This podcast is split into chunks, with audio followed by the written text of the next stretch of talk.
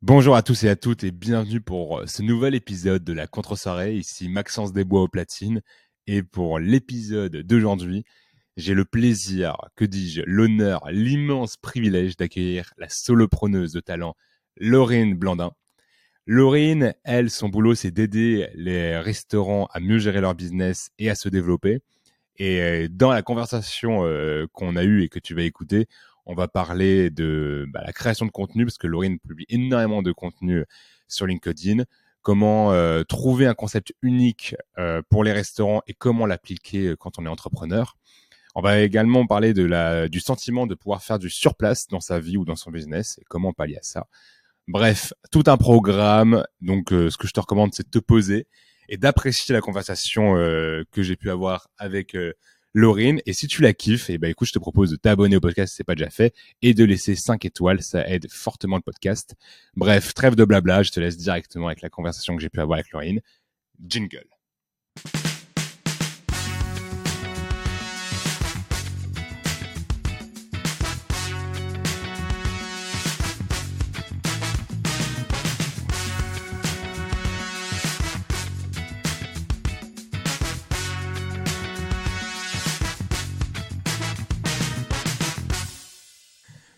Bonjour à tous et à tous et bienvenue pour cet épisode de la, de la contre-soirée. Aujourd'hui, j'ai le plaisir d'accueillir Laurine, hashtag Lolo pour les intimes. Laurine, comment tu vas? Ça va, Laurine va bien, Lolo aussi. le, Laurine, alors, euh, bah, nous on s'est connus euh, pour la petite histoire euh, au bootcamp de Thibault Louis. Pour, on voulait tous les deux percer les codes secrets de LinkedIn. et, euh, et, depuis, bah voilà, on, s'est suivi, on est resté en contact. Euh, pour les auditeurs du coup qui bah, qui sont pas vraiment sur LinkedIn ou qui t'ont t'ont pas vu passer, est-ce que tu peux euh, nous dire un peu ce que tu fais dans la vie? Ouais, grave. Alors du coup, moi, je travaille avec des restaurateurs indépendants et je les aide à mieux gérer leur business. Donc, je suis je suis 100% restauration. J'ai un, un historique de manager, de cuisinière et de directrice des opérations de, de groupes de resto.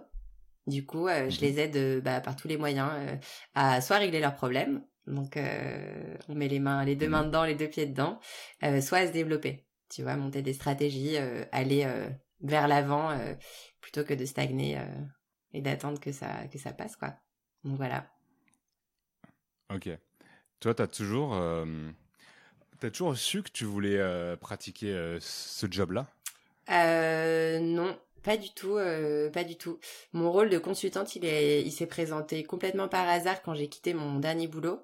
de directrice des opérations d'un groupe. Et il s'est en fait il est venu à moi. J'ai quitté mon job j'avais envie de me réexpatrier. Euh, je suis partie en vacances et en fait, euh, les parents de mon copain ont un hôtel resto, venaient de l'acheter, ils étaient en mode, bah, on a des problèmes, est-ce que tu peux venir euh, regarder? Euh, Ensuite, il y a une personne de mon ancien cercle pro qui m'a appelé en me disant, bah, écoute, il y a tel resto avec qui je travaille qui a besoin d'un œil en cuisine. Après, j'ai des amis qui m'ont appelé en mode, bon, bah, maintenant que t'es dispo, est-ce que tu penses que tu peux nous aider là-dessus? Et puis en fait, au bout de trois fois, je me suis dit, bon, bah, ok, moi j'adore ça, je suis hyper pertinente, enfin, ça marche.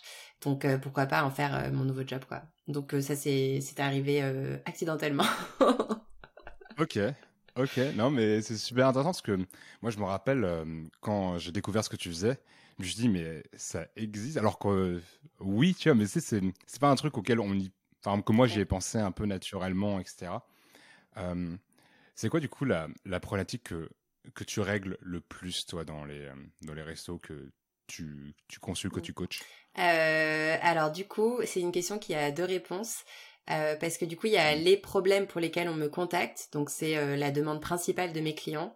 En général, c'est euh, je ne gagne pas assez d'argent, euh, soit en chiffre d'affaires, soit en marge, tu vois, en rentabilité, mmh. soit genre j'arrive pas à augmenter le flux client. En gros, c'est un plafond financier qui crée des problèmes. Donc, en général, on m'appelle là-dessus.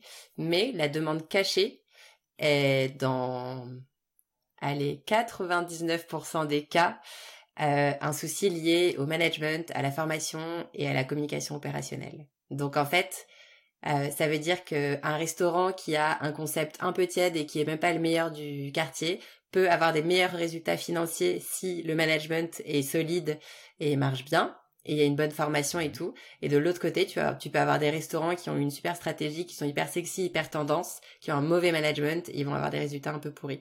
Du coup, mon rôle, c'est, c'est d'aller chercher la, la, la source des soucis financiers et de travailler à la source, en fait. Donc, avant de créer de la croissance, on protège le cash. C'est un petit peu ça, mon, mon action. ok. Parce que c'est marrant, parce que moi, ce qui m'est venu tout de suite, tu sais, euh, en, marketing, on parle souvent de mécanismes uniques, ou alors, tu sais, euh, dans le monde du freelance, c'est d'avoir une offre claire, etc. Mm. Et j'ai l'impression que tu agis un peu là-dessus pour les restos, qui ont un, sur le concept un peu, un peu flou.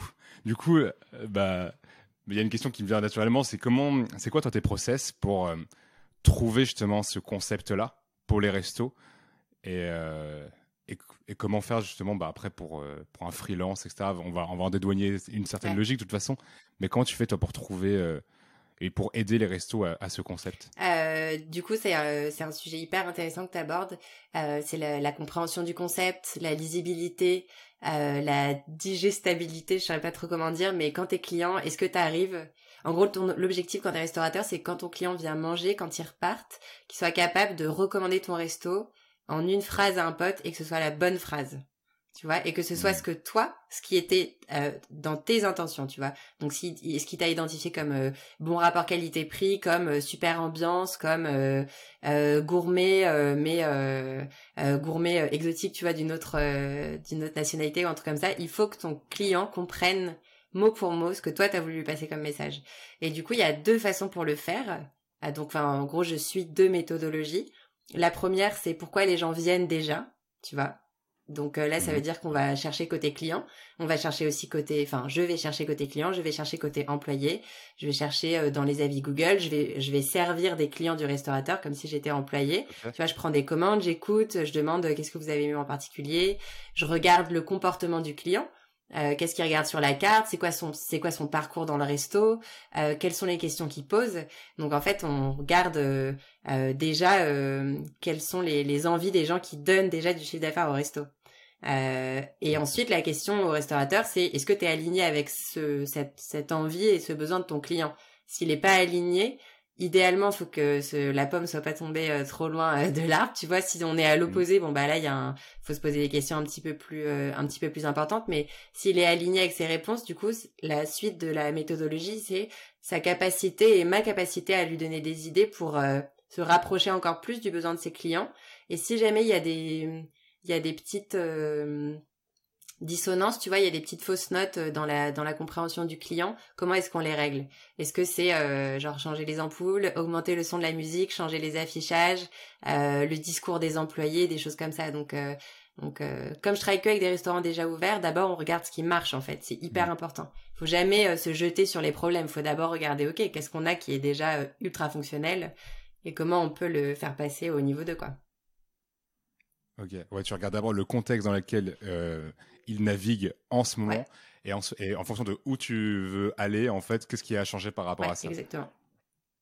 Ok, c'est super intéressant.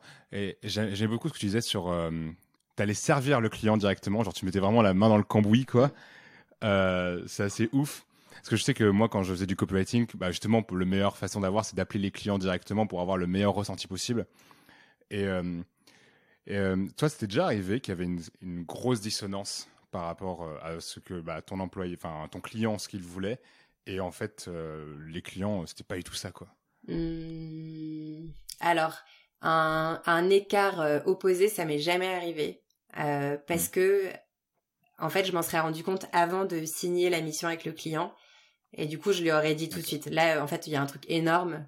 Euh, et peut-être que tu as besoin de l'aide de quelqu'un d'autre. Parce que si c'est de, si c'est, si, mm. si, le client a besoin de tout casser et reconstruire, c'est pas moi qui peux l'aider. Tu vois, ça va être plutôt des cabinets ou des agences euh, qui vont centraliser euh, même de l'archi, de la com digitale et des choses comme ça. Moi, je fais pas ça. Vraiment, mon action, elle, elle dépend à 90% de mes compétences et les 10% c'est quels autres prestataires je vais recommander, mais mais euh, on est chacun indépendant dans le projet, donc je suis pas un cabinet. Donc si si un jour je tombe sur un client, enfin en creusant euh, chez un client, je me rends compte qu'en fait euh, ça n'a aucun sens, bah je le rembourse et je l'envoie à quelqu'un d'autre.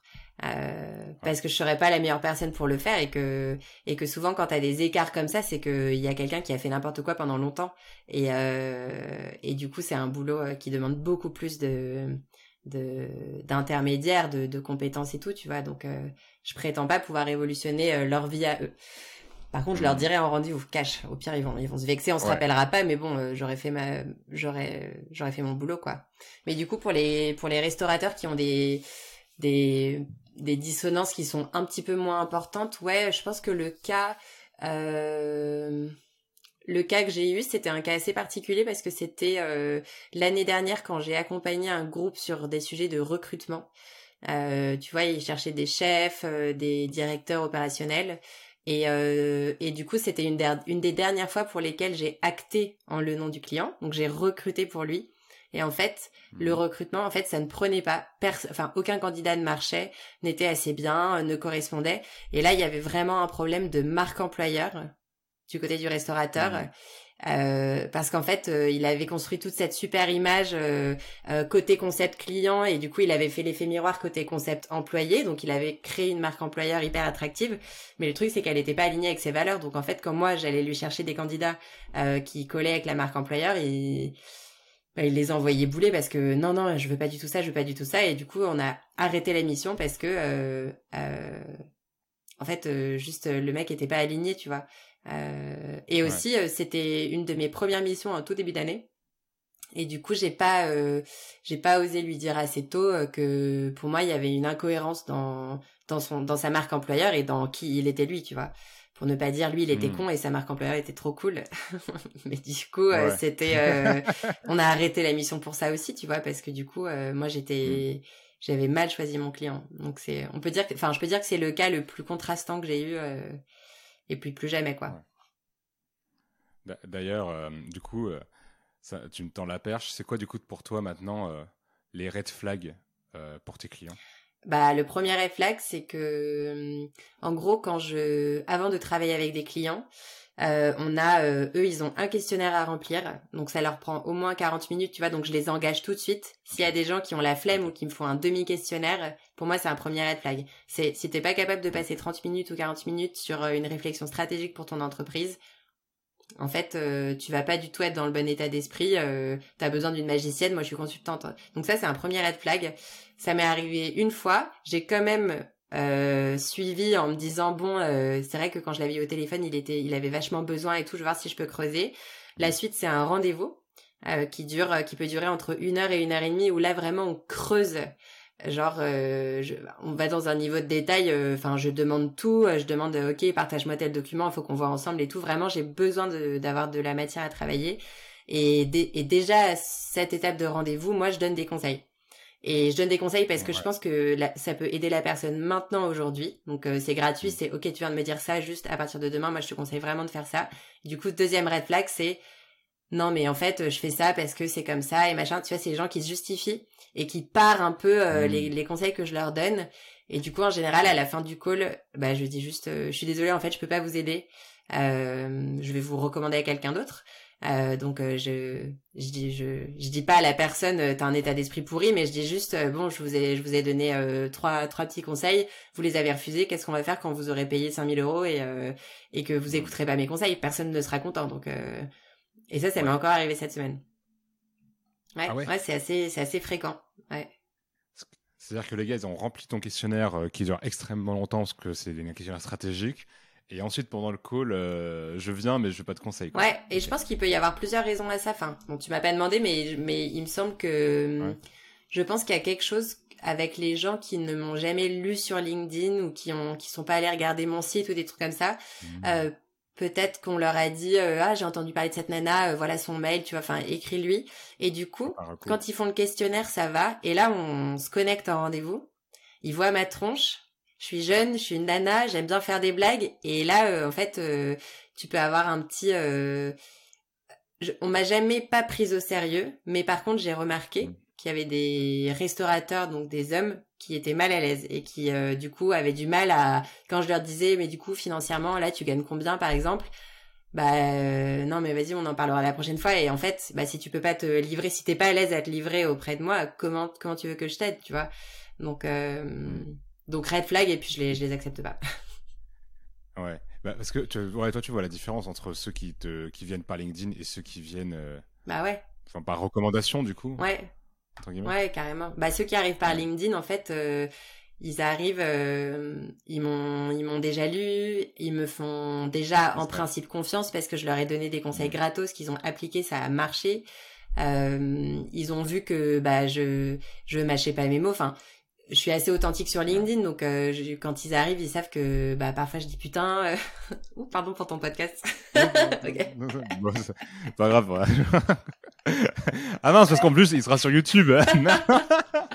je vais faire je devais devoir mettre un bip ou non. T'as qu'à remplacer on, fiche. Tu mets euh, gâteau au chocolat. voilà, à partir de maintenant, à chaque, à chaque putain, il y aura euh, gâteau au chocolat. On verra si c'est fait, mais si je le fais, franchement, ce serait très, très, très, très, drôle. tu vois un gâteau au chocolat sur le podcast qui sort de nulle part, tu sais. non, bah d'ailleurs, mais, mais d'ailleurs, euh, sur LinkedIn, bah ouais, toi, t'es méga présente sur LinkedIn. Euh, euh, on fait le, euh, bien qu'on aille un peu là-dessus, surtout que, bah, en plus, tu as parlé de marque employeur, tu as, une vraie marque personnelle quand même sur LinkedIn. Euh, comment tu l'as construit? Est-ce que tu sais venu naturellement chez toi ou t'es posé des, des, questions? Comment ça s'est fait? Euh, Ça s'est fait, euh, ça s'est fait en improvisation totale.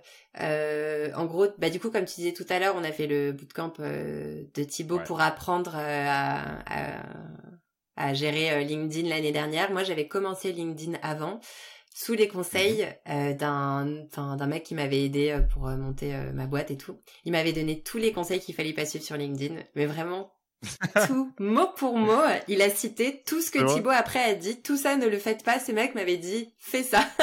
Donc, euh... faut bien mettre cher réseau. cher réseau. Essaye de bien taguer 50 personnes inconnues dans tes posts, mets 12 hashtags, mets des photos qui n'ont rien à ah voir et tout. J'avais pas tout suivi, j'avais pas suivi tous ces conseils, mais bon bah quand même certains. Et euh... mais le truc c'est que ça avait déjà fonctionné pour mon business. Mon but c'était d'attirer des gens. Donc euh, j'avais hmm. même en faisant des posts tout pourris qui parlaient de restauration euh, en général, ça fonctionnait. Donc je me suis, je pense que à ce moment-là je me suis déjà fait identifier comme ok elle elle va parler de resto quoi. Mais euh, la construction de, du personal branding et vraiment de ma marque, je l'ai vraiment travaillé après qu'on ait fait Thibaut, le bootcamp avec Thibaut. Mm. Euh, c'est pas tant les informations qu'il nous a données qui m'ont fait réaliser ça, mais c'est plutôt tous les gens qui ont participé avec euh, toi et moi, de les mm. suivre et de me rendre compte ce qui marchait chez eux et de, de, de voir toutes les différences. Donc euh, lui, il est hyper protocolaire, elle, elle est un peu perchée dans sa com, elle, elle, elle adore tartiner de gros mots pour faire marrer les gens et tout. Et j'ai vu tous les trucs, ça m'a rassurée en me disant, bah, parfois je lisais le poste de quelqu'un et je me disais, ouais franchement, elle y va cash et tout. Euh, et après, j'essayais, parce que du coup, je m'y reconnaissais un peu, j'essayais, et puis je voyais qu'en fait, la mayonnaise, elle prenait. Donc, euh, donc euh, le personal branding s'est fait à coup de risque, de prise de risque.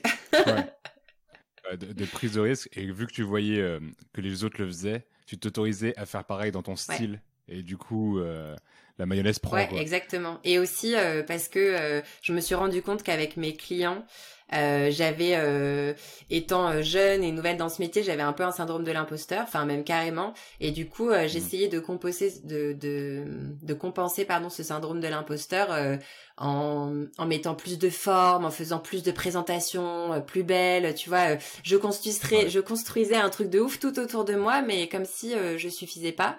Et du coup, le fait de me lâcher sur LinkedIn et de me rendre compte qu'en fait euh, ok, il y avait, il y a des gens qui m'ont dit, qui m'ont clashé. Tu fais des fautes d'orthographe. Est-ce que tu peux arrêter de dire putain euh, toutes les trois phrases? Euh, Je trouve que t'as. Il y a un mec qui m'a dit, je trouve que t'as l'air conne euh, sur tes photos. Enfin, tu vois, le fait de me prendre ces murs là, je me suis rendu compte qu'en fait, bah ces gars-là, je, je n'en veux pas. Déjà, ce ne sont pas mes clients. Je vais pas prendre leurs critiques vu que je prendrai même pas leurs conseils. Et du coup, ça m'a complètement réconcilié avec le fait que bah non, il y a d'autres gens à qui ça va plaire et ça va les, ça va les mettre à l'aise comme moi, ça m'a mise à l'aise. Euh, et, et, ça servait aussi, euh, ça me rendait plus efficace, plus naturel avec mes clients, j'osais plus de choses. Donc euh, au-delà du côté, il y a une vraie, il y a la construction d'une marque qui s'est faite, ça m'a rendu meilleur dans mmh. mon boulot. Ouais, plus confiante. Ouais. Ouais, t'as, ce syndrome-là, et moi j'y crois, c'est que tu sais plus, tu fais un truc en confiance ou même si, tu sais, les, les gens réagissent et tu, en bien vers toi, même si ce qu'ils font, tu vois, c'est un peu faussé, ils le font pour te faire plaisir, style les parents, tu vois. Genre, euh, sais, ça te crée quelque chose. Et qui fait que tu vas être bien meilleur, etc. Et il suffit d'un truc dans ta vie perso qui peut affecter le pro. Et, bah et, etc. Je trouve ça assez ouf. Comme, Les résultats sont instantanés. Ah ouais. Toi, est-ce que tu as un process de création d'ailleurs sur LinkedIn? Parce que toi, tu publies tous les combien? Tu, Ça dépend. Tous les, tu, quasiment tous les jours, toi, bah, non Si tu le lises sur l'année, je pense que ce serait cinq fois par semaine. Mais j'ai des, je suis assez mmh. irrégulière. Euh, je l'étais beaucoup plus avant. Euh, et du coup, euh, qu'est-ce qui s'est passé Bah, je me suis rendu compte que c'était trop. Enfin, c'était trop pour moi. Tu vois. Mmh. Mon process de création, il est avant, ça me mettait, ça me prenait une semaine d'écrire un post. Je, vais, je devais le faire relire 12 fois par mon copain. J'avais envie de, de, de, choper des sources. Des, enfin, bref, j'étais, enfin, ça prenait la tête, un truc de dingue pour des résultats pas énormes. Et après, du coup, le bootcamp de Thibaut m'a vraiment euh, enfin m'a permis de, de, mettre en place une méthodologie et du coup j'ai juste après le bootcamp j'ai mis en place la méthode qui nous recommandait donc euh, avoir euh, des listes de sujets qui correspondent à ton à ta marque des sujets tofu donc qui concernent tout le monde des sujets qui concernent moins de personnes des sujets qui concernent que tes clients et tout. Donc tu vois j'ai fait un peu cet exercice et je me suis lancée euh, et du coup, j'ai commencé à le faire cinq fois par semaine, à poster cinq fois par semaine, parce que samedi, dimanche, c'est mort. Vous me trouverez jamais sur LinkedIn. je fais ma life. Donc, euh, ouais. Du coup, j'ai, j'ai, j'ai fait cette méthode. J'ai commencé à créer des posts en batch. Tu vois, je, je, me, je me, je me mettais un moment dans mon emploi du temps, genre 4 heures, et là, je fais tous mes posts de la semaine. Euh, tous les matins, euh, je me mets une heure sur LinkedIn et tout. Donc, tu vois, j'ai essayé d'organiser. Et en fait, donc avant le bootcamp, j'avais déjà des résultats euh, concluants sur LinkedIn, donc j'avais des prises de contact et ça me faisait du chiffre d'affaires. Après le bootcamp, j'ai eu trois mois à creux total, plus une prise de contact, plus euh, une personne arrivant de LinkedIn. Par contre, les abonnés, les likes, ça marchait, mais j'étais en mode ça ne convertit pas ces conneries. Pourquoi euh, Enfin, pourquoi Pourtant, j'ai fait tout ce que Thibaut m'a conseillé. Et, et du coup, donc notre, le bootcamp, il était entre mars et avril. J'ai suivi cette méthode jusqu'en juillet. En juillet, le constat était que soit mon activité ne prend pas, c'est nul, euh, enfin bref, j'ai rien à apporter, soit euh, il y a un problème avec euh, mon canal d'acquisition client. Et du coup, j'ai, je me rappelle, j'ai écrit un message à Thibaut, je lui ai dit, écoute, pour ton info, j'ai suivi toute ta méthode, ça ne marche pas. Du coup, je reviens à ma méthode d'avant, donc j'arrête de parler de moi, je ne parle que de resto, je ne parle qu'à ma cible, je ne parle que de sujets techniques. Je, enfin, je m'en fous d'avoir moins d'abonnés, moins de personnes qui me lisent. Je veux que seuls mes clients, je veux seulement intéresser mes clients en fait. Et ça a marché. Je veux du cash. Ouais, vraiment, j'étais là en mode, bah oui, les gens, ils aiment bien quand tu parles de yoga, mais ils vont pas te payer pour ça, enfin, on s'en fout. Et, mm, et du coup, j'ai changé de stratégie et euh, j'ai arrêté de poster cinq fois par semaine parce que c'était trop. Donc, je postais quand je pouvais. J'ai arrêté de faire des badges de post. Donc, j'ai fait post par post tous les matins. Enfin, le soir, j'écris mon post, je le, je le publie le matin. Et je me suis rendu compte qu'en fait, je prenais beaucoup plus de plaisir du coup, j'étais meilleure. Du coup, ça plaisait plus, ça convertissait plus de personnes. Donc euh, aujourd'hui, euh, ma méthode, c'est ça. C'est en gros, si je suis inspirée, j'écris mon post, il part tout de suite. Si je suis pas inspirée, parfois tu me verras disparaître pendant deux semaines et c'est pas grave. C'est que j'ai d'autres trucs à faire et et puis c'est fine. ok. Ouais. J'avais essayé aussi de, de créer, de, de mettre, ces genre 4 heures pour écrire le post. J'ai jamais réussi ces trucs-là. Bah ouais. ça demande, euh, en fait, ça demande d'avoir euh, une, certain, une, enfin, une certaine énergie à ce moment-là. Et si t'es pas en mode euh, créatif avec le cerveau vide, t'as trop envie de faire plaisir aux gens et tout, mmh. bah tu vas écrire des posts tout pourris quoi. Tu vas écrire des posts ou pour imagine t'es de mauvaise humeur et t'écris 15 posts, tu vas écrire 15 posts de Maxence Vénère. bah rager là. Alors, T'as des insultes de partout, tac, tac, tac. des gros fuck. Conclusion, ah vous me saoulez, bye. Ciao, ciao, ciao les amis, je vous aime bien, mais là, ça va pas le faire. Quoi. Ah ouais, mais c'est possible. Hein. Enfin, mais bon, euh, cette méthode, il faut pas la. En fait, euh, le plus important, c'est de faire. Euh, pour moi, c'est de faire vraiment. C'est que ça marche, donc il faut trouver ce qui marche pour toi et aussi que ça te fasse plaisir. Genre euh, moi ça c'est mon expérience mais j'ai mais je sais que la tienne est différente, celle de nos potes qui ont fait le bootcamp aussi est très différente donc il n'y a pas de la mauvaise expérience c'est prendre la méthode de l'autre, l'appliquer à toi, péter un câble au bout de trois semaines, te dire que LinkedIn c'est nul, perdre tes clients, arrêter ta boîte. Mmh. Ça c'est le, pire des cas. C'est vraiment euh... Ouais. Ouais. ouais. Mais je, je, suis sûr qu'en plus, ça arrive bah souvent. Enfin, c'est juste qu'on n'en parle pas parce que c'est pas des trucs qu'on met généralement en avant, etc. Quoi. Mm. Mais j'ai l'impression qu'il y a de plus en plus de, de, personnes qui arrivent à se décomplexer de ça et je trouve ça cool, surtout euh, dans les solo médias.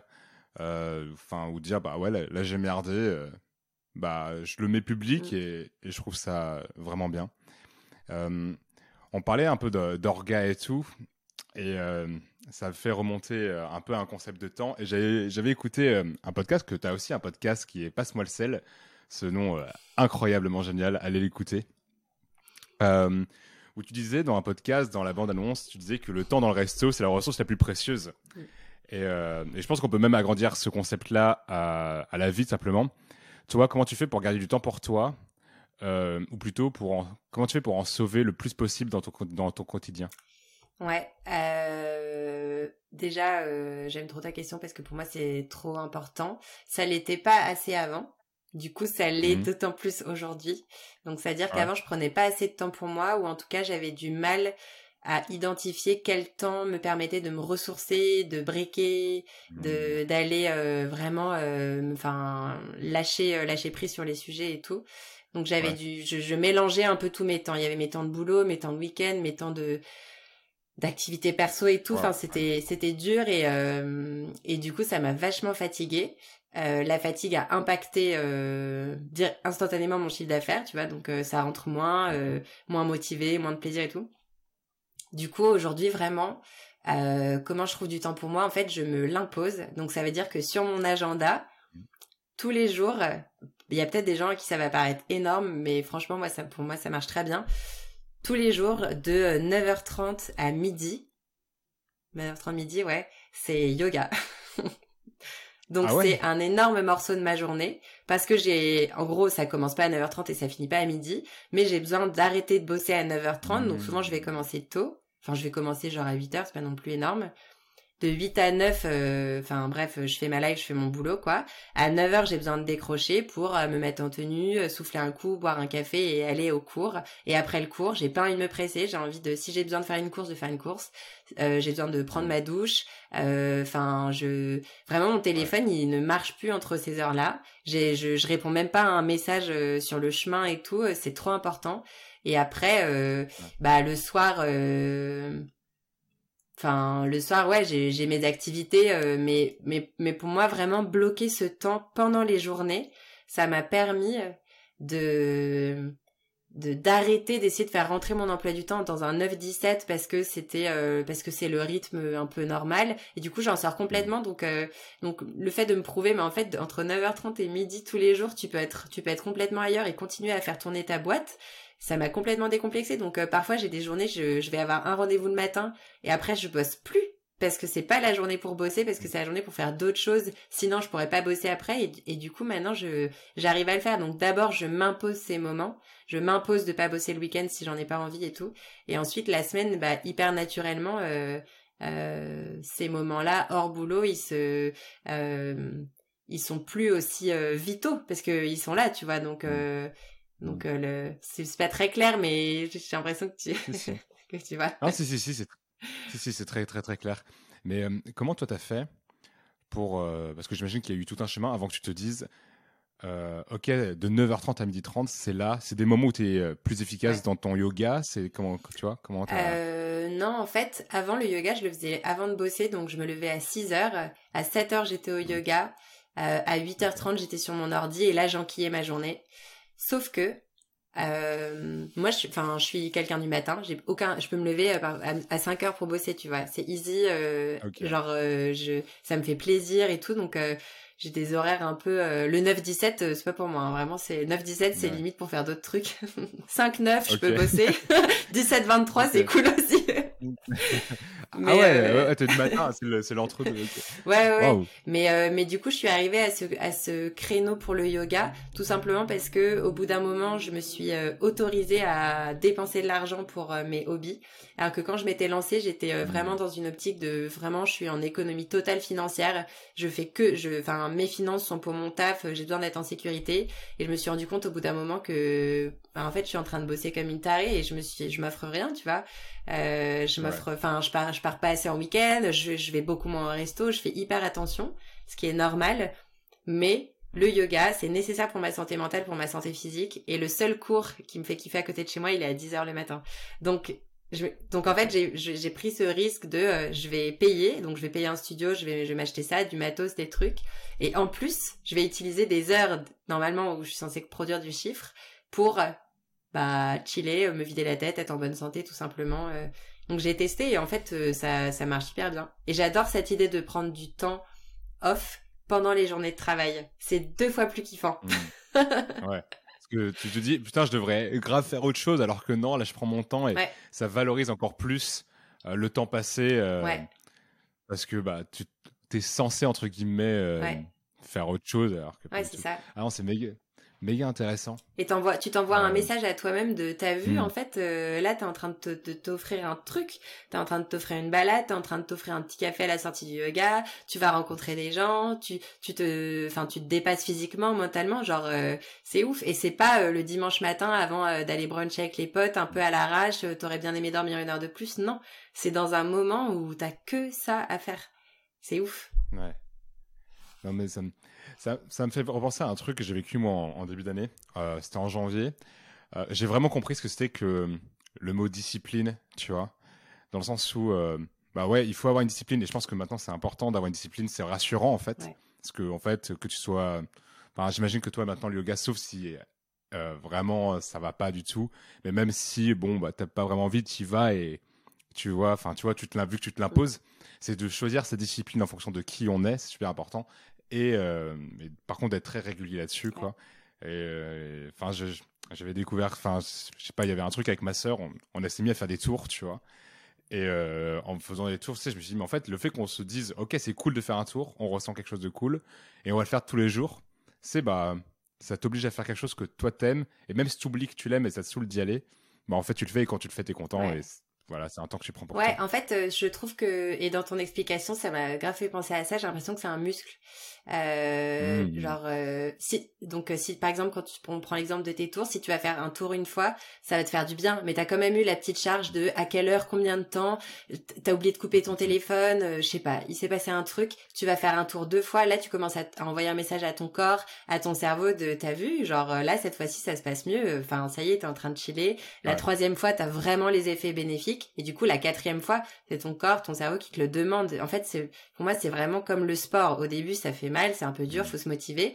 Mais au bout d'un moment, en fait, ton, ton corps, il sait à quel point ça lui fait du bien et il, il en demande. Et du coup, c'est plus difficile d'y aller. C'est un, tu, tu muscles ton besoin ou ta capacité à y répondre, je sais pas trop. Si, si, si, mais, mais carrément, bah, bah, moi qui suis un gros flemmard, j'ai repris le sport là, tu vois. Alors, et en fait, et, c'est vrai, enfin, euh, moi, j'ai, une mécanisme cérébral, on va dire, tu vois, qui, j'attends toujours à être motivé, tu vois, mais du coup, je, ça me demande un effort énorme, tu vois, pour me dire, mais non, fais le truc, et quand il sera, là, la motivation viendra, et c'est vrai que ça marche comme ça, en fait, tu vois, faut pas attendre. Euh, mais ok. c'est super intéressant, ce sujet-là, de toute façon. Euh, t'as, as, d'autres, on va dire, euh, plaisirs, autres que le yoga ou pas? Des choses que tu t'autorises, que tu t'autoriserais pas avant euh, ouais, carrément. Euh, avant, j'étais dans une optique très efficace pendant mes journées de boulot et du coup, mmh. euh, je, tu vois, dans mon organisation de journée, je collais toutes mes actions, toutes mes activités. Donc, quand je me faisais un agenda, vraiment tout s'enchaînait. C'était, euh, c'était au poil de cul près, c'était au millimètre près. donc, euh, donc je, je raccrochais un rendez-vous, j'avais le suivant, machin, j'avais mes moments pour écrire les mails, mes moments pour faire des trucs et tout. Mmh. Et en fait, euh, bah, genre j'ai vraiment l'impression que ma tête c'est un peu comme un, une place de parking, genre un box, et je gare euh, ma voiture euh, dedans. C'est mes activités. Bah en fait, si j'ai une trop grosse voiture, des trop grosses activités pour la taille de ma place de parking, j'ai pas de marge pour manœuvrer. Je, je peux pas me tromper si je me dé... enfin si je me gourde d'un centimètre, je me prends le mur. Et mon emploi du temps comme ça, c'était, j'avais vraiment cette sensation de je peux pas me retourner, j'ai pas le choix. Je suis, je suis dans un truc qui est trop carré. Euh, et qui est épuisant en fait et qui surtout ne me laisse aucune place à l'imprévu et aucune place à, à ah, en fait, euh, faire un autre truc si j'ai envie. Et du coup, maintenant, j'ai une, il y a des jours pendant lesquels j'ai aucun rendez-vous, je n'ai aucun call, j'ai que des trucs, des trucs de fond. Parce qu'en fait, euh, ça change rien que je les fasse à 9h, euh, à midi, à 13h ou même à 21h. Et du coup, ça me crée du temps pour, ok, aujourd'hui, en fait, j'ai envie d'aller au marché. Ça me fait trop plaisir d'aller au marché, de m'acheter des, des, bons produits, de cuisiner pour ce soir, pour demain et tout. Et du coup, cette, cet orga euh, de d'avoir des jours et des créneaux qui sont 100% flexibles, ça me permet de faire ce que je veux. Donc euh, bon, ça pour moi ça ça tourne souvent autour de la bouffe. J'ai souvent genre euh, je vais aller me faire un café, enfin aller dans un coffee shop, un truc hmm. même 30 minutes, tu vas juste me poser, voilà, enfin voir un truc sympa. donc j'ai des créneaux pour ça et aussi j'ai commencé il y a pas très longtemps des cours de peinture et de dessin. Ok. Ouais. Et euh, pareil, ça c'est euh, cadeau euh, cadeau pour moi-même. Enfin, j'en ai jamais fait avant. Je suis nulle. Mhm. c'est un truc de ouf, mais en fait, ça me fait tellement plaisir. ouais. Ouais. cette envie en toi et tu l'as fait quoi. Ouais, c'est ça. En fait, ça me fait trop plaisir. Euh, ça, ça me permet de, de briquer complètement. En plus, il y a tout un mécanisme de d'investissement dans cette activité parce que du coup, tu payes, tu dois te déplacer, c'est un peu loin de chez moi. Ça dure trois heures. Tu dois acheter du matériel, donc en fait, tu dois vraiment commit au truc. Et peu importe mm. si je deviens pas une grande peintre ou une grande dessinatrice, mon objectif de euh, j'ai envie de faire parler ma créativité, j'ai envie de voir d'autres gens, j'ai envie de de faire un truc nouveau là, bah du coup je me serais offert ça. Donc c'est un trimestre de peinture là que je suis en train de faire. Bon, écoute, je t'offrirai une croûte. Bah. ah bah, moi je chante, t'as vu, il y a un mur blanc là et il me demande que ta peinture. Euh, parce que le but à la fin, c'est d'avoir quand même ta toile. En fait, on t'accompagne dans une toile ou ça se passe comment ton euh, En fait, tu as différents modules et du coup, au début, tu apprends les bases euh, du dessin. Donc, euh, tu apprends à faire euh, genre des ombres. ça a l'air con, mais tu sais, quand tu fais un carré, bah. Ah ouais. donc, tu apprends ça. Ensuite, tu apprends à reproduire en dessin. Donc, euh, tu apprends des méthodos pour, je sais pas, pour copier-coller un, un, tableau sur ton, sur ta toile, quoi. Et après, tu apprends les différentes techniques de peinture. Donc, en fait, c'est en anglais, du coup, en français, je connais pas les noms, mais tu mm. vas avoir euh, genre euh, aquarelle, euh, peinture à l'eau. L'autre jour, on a fait les craies. Donc, tu apprends toutes ces mm. différentes techniques. et, et à la fin, ouais, t'as... as... Bon, déjà, tu sais ce qui te plaît, tu sais ce qui te plaît pas, et et t'es autonome, quoi. T'as as appris la base de la technique. Ok. Ouais, mais c'est. Euh, je fais le parallèle avec l'entrepreneuriat euh, et le parcours de solopreneur, de freelance, etc.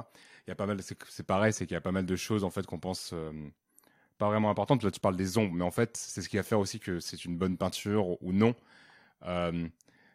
comme par exemple, genre, quand tu publies sur LinkedIn, tu sais, genre, on sait que tout ce qu'il faut publier sur LinkedIn, qu'il faut avoir un canal d'acquisition, etc.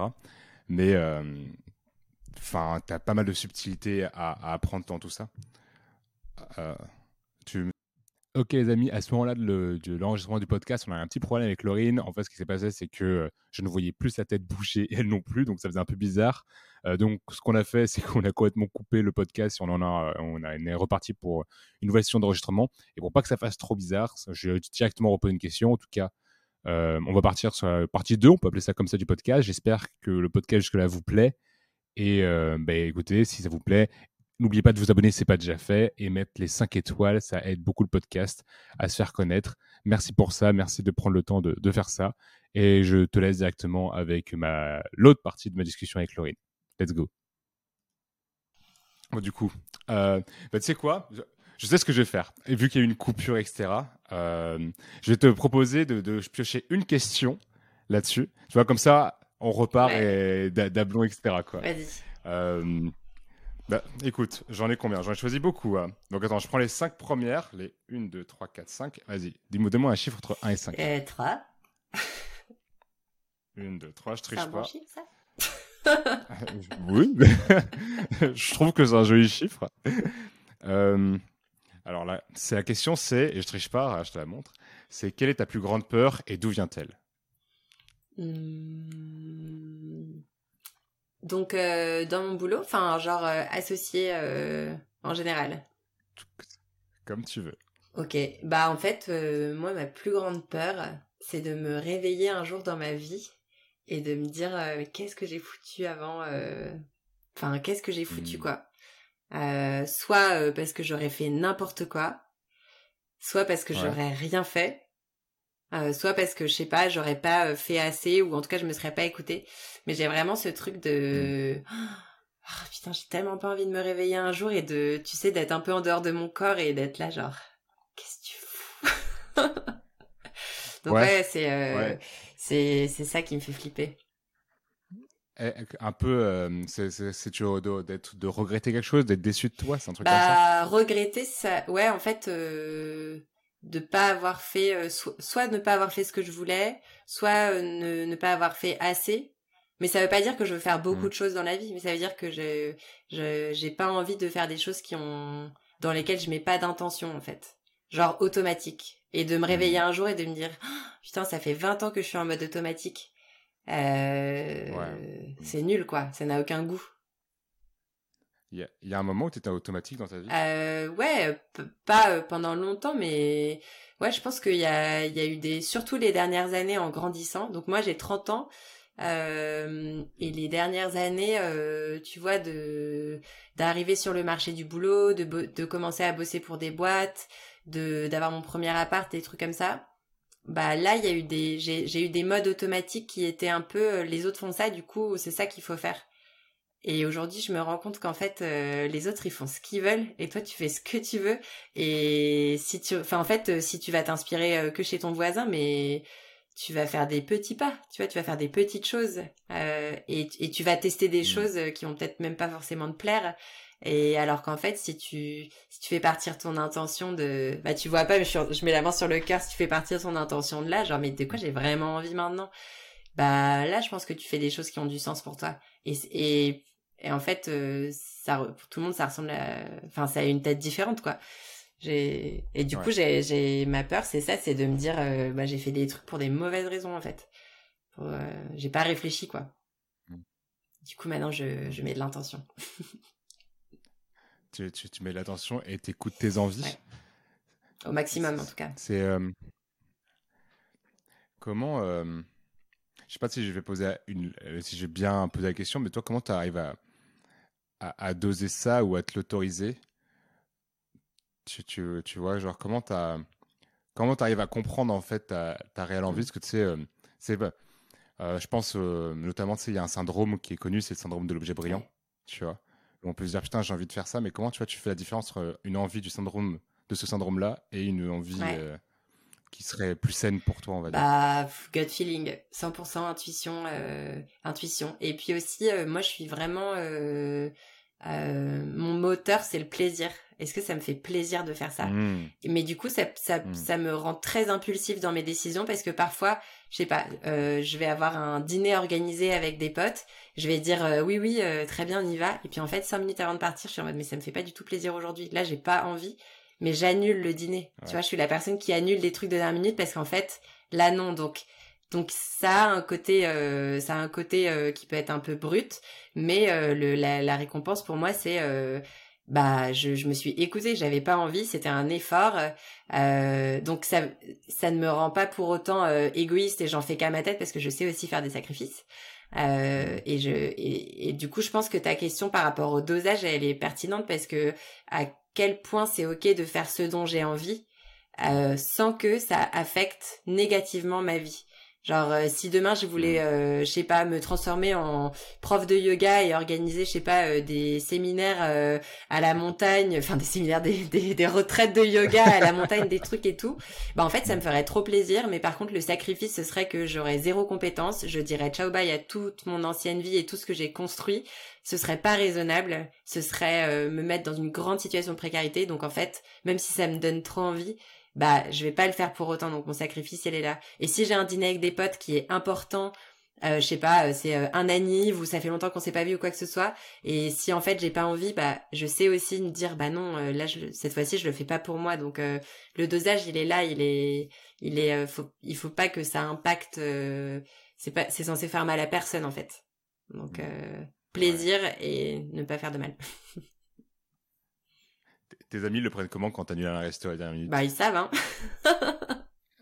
ils savent. et puis je trouve aussi que tu sais euh, quand tu quand tu grandis avec tes potes en fait vous vous connaissez donc euh, mm. Donc c'est ok. Ça arrive, franchement, ça arrive pas si souvent que ça, parce que, enfin, je, je sais maintenant je sais gérer mon temps et si on me propose un truc au mauvais moment bah je vais dire non à l'avance parce que je sais que bah ce jour-là ce mmh. jour-là je sais que ça va pas le faire donc donc j'essaye de limiter le last minute à mon copain souvent c'est lui qui se prend les last minutes oui, en plus, comme c'est quelqu'un avec qui bah, t'es par principe super à l'aise, bah, il y a nos fils. Non, c'est mort, annule, on, rentre. Bah, pour l'anecdote, il y a un, je te fais la mini anecdote, il y a un super resto à côté de chez nous qu'on était censé euh, mm. aller découvrir pour mon anniversaire en décembre. Et en fait, j'avais la grippe, donc on avait cette résa qui était impossible à avoir, mm. qu'on n'a pas pu honorer. Euh, Genre j'étais en mode ça va le faire, ça va le faire, ça va le faire. Et puis en fait le jour même j'étais en mode j'ai envie de manger des frites dans le canapé et dormir à 20h. Donc euh, donc on a annulé. Ensuite on a repris la réservation un mois plus tard. Et donc euh, je, te, je te fais euh, une mini, un mini contexte. J'ai eu des problèmes de santé liés à mon cycle menstruel. Et du coup cette euh, enfin c'est la deuxième réservation tombée dans un moment où j'étais euh, cassée en deux donc euh, c'était pas possible mais j'étais en mode non mais t'inquiète ça va le faire je vais prendre un médoc ça va être cool et tout. On est rentré dans la voiture on est allé jusque devant le resto et j'ai dit non je peux pas y aller. Je suis trop mal ah et tout j'ai pas envie d'y aller. Et on a fait ça une troisième fois. on a repris rendez-vous une troisième fois. On est parti et en fait, là, c'était un moment, enfin, j'avais pas la grippe, j'avais pas de soucis euh, de d'endométriose ce jour-là et tout, enfin, c'était ok. Et en fait, sur le chemin, le lendemain, j'avais une énorme présentation pour un client, enfin, vraiment un gros projet. J'étais une boule de stress et j'étais en train de conduire dans la voiture et j'étais en mode, j'ai regardé, j'ai dit, non, je pense que je suis, je suis pas bien et tout pour ce soir et tout. Et on est arrivé devant le resto on a, il m'a dit non mais en fait euh, si ça va on s'en fout on bouffe en une heure et on part si t'as envie. Donc c'est ce qu'on a fait mais on était à deux doigts de mm. de encore changer de plan euh. donc oui. Un, peu d'impulsivité mais mais je regrette jamais après coup tu vois. J'annule pas un truc et mm. après je m'en ouais. pas les doigts quoi. Ouais c'est ce que j'ai te demandé déjà regretté du coup euh, des envies par impulsivité mais non quoi. Ouais ça c'est cool. Et je pense qu'avec le temps aussi tu arrives à comprendre ce qui te fait envie tu sais moi, je sais que j'ai une manie là-dessus, c'est que euh, j'aime bien un peu traquer tout. Mm. Tu vois Genre, euh, moi, j'ai plusieurs fois, je suis repris à, avoir un logiciel de tracking, à, faire mes trucs. Et moi, j'ai une alarme à 22 heures, tu vois, où en fait, je dois remplir mon tableau et je traque tout ce que j'ai fait cette, la, journée, tu vois. C'est euh, un, un, truc que je kiffe. Et en vrai, je trouve ça méga utile parce qu'en fait, ça te rend compte, on va dire, d'un point de vue non émotionnel, tu vois, de ce qui s'est passé dans ta journée, tu vois. Euh, après, tu vois, il y a rien de, de, fou dans ce que je traque. C'est comment j'ai senti que j'ai bien mangé. Tu vois, je note pas ce que je mange, tu vois, mais je note comment j'ai, comment je l'ai senti. Tu vois, est-ce que je sens que j'ai bien mangé aujourd'hui Est-ce que je sens que non? 1 sur 5 euh, ou 2 sur 5, 3 sur 5, tu vois. Mon énergie, mon mindset, comment c'était, tu vois. Et à la fin, et à la fin, tu vois, j'ai un truc en mode, euh, bah, est-ce que j'ai passé une bonne journée? Yes ou non, tu vois. Et, ou, alors, et si c'est non, bah, je dis, mais ça sera mieux demain, tu vois. Et comme ça, ça me machin, tu vois. Et quand tu regardes, bah, sur une semaine, tu regardes combien de tu vois, pourquoi Mais tu sais que c'est ouf que tu fasses ça et du coup je sais pas si on te l'a déjà dit, mais les applications, du coup on est grave dans le sujet des règles, les applications de suivi menstruel des filles, c'est exactement ce que tu as dit? Ouais, et en ah fait du coup c'est un truc que tu dois remplir tous les jours. Enfin, tu dois, tu fais ce que tu veux, mais en fait, euh, et, mm. les catégories, il y a ça, c'est ton état d'esprit, ton mood, euh, euh, comment t'as mangé, comment, enfin, du coup, c'est tourné en mode comment t'as digéré, mais euh, c'est mm. genre bien, pas bien, quoi que ce soit. Euh, et, et, tu vois, moi, du coup, sur mes trucs de tracking, euh, j'ai même choisi des, des catégories, genre sociabilité. Est-ce que j'étais euh, aujourd'hui introverti, extraverti, sociable, solidaire ou, ou mood de furet? Et du coup, tu pourrais peut-être en télécharger une. ah, mais, mais, mais, grave. Mais en vrai, c'est méga intéressant. Genre, Ok, tu vois, toi, tu vois, je, je, savais pas. D'ailleurs, toi, tu en as fait euh, ton combat parce que j'ai vu que tu avais euh, créé un Instagram, je me suis abonné. Euh, j'ai vu, j'ai vu. c'est quoi déjà le nom, de, de, de, C'est l'avant-règle. Tu veux qu'on en parle Ouais, si tu veux, carrément. C'est tout nouveau. moi, je suis carrément chaud. du coup, c'est quoi toi l'objectif Tu commences sur cette page Instagram? Alors, l'objectif de cette page, alors du coup, c'est une page et une newsletter, et on est deux copines à l'animer. Ma pote Margot, elle gère la page Insta et moi je gère la newsletter. Et, euh, et en fait, le premier objectif, c'était de nous aider nous-mêmes parce que elle comme moi, on a bah, eu plein de galères liées à nos cycles et comme bah, 75% des gens qui ont des menstruations. Et du coup, ça a vachement impacté nos vies parfois bien et parfois bah c'était vraiment dur.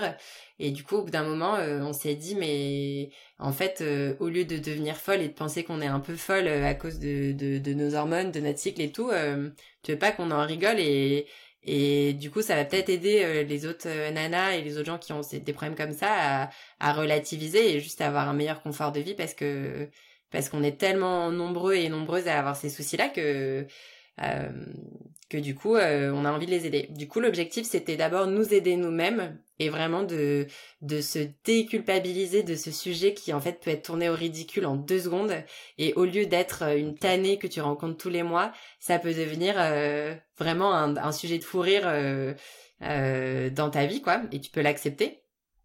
Et du coup, du coup, c'était ça. Et donc, en fait, elle euh, via la page Insta qui commence à décoller, tu vois, c'est c'est pas encore énorme. Mm. Elle via la page Insta euh, va informer et va commencer euh, à donner tu vois des conseils pour mieux gérer son avant-règle, donc c'est le syndrome prémenstruel. Mm. et au fur et à mesure, on va commencer à publier des témoignages que l'audience nous partage. Donc on est on est en train d'animer ça et en fait, c'est génial parce que du coup, il y a des gens qui partagent des des trucs bah parfois c'est hyper dur.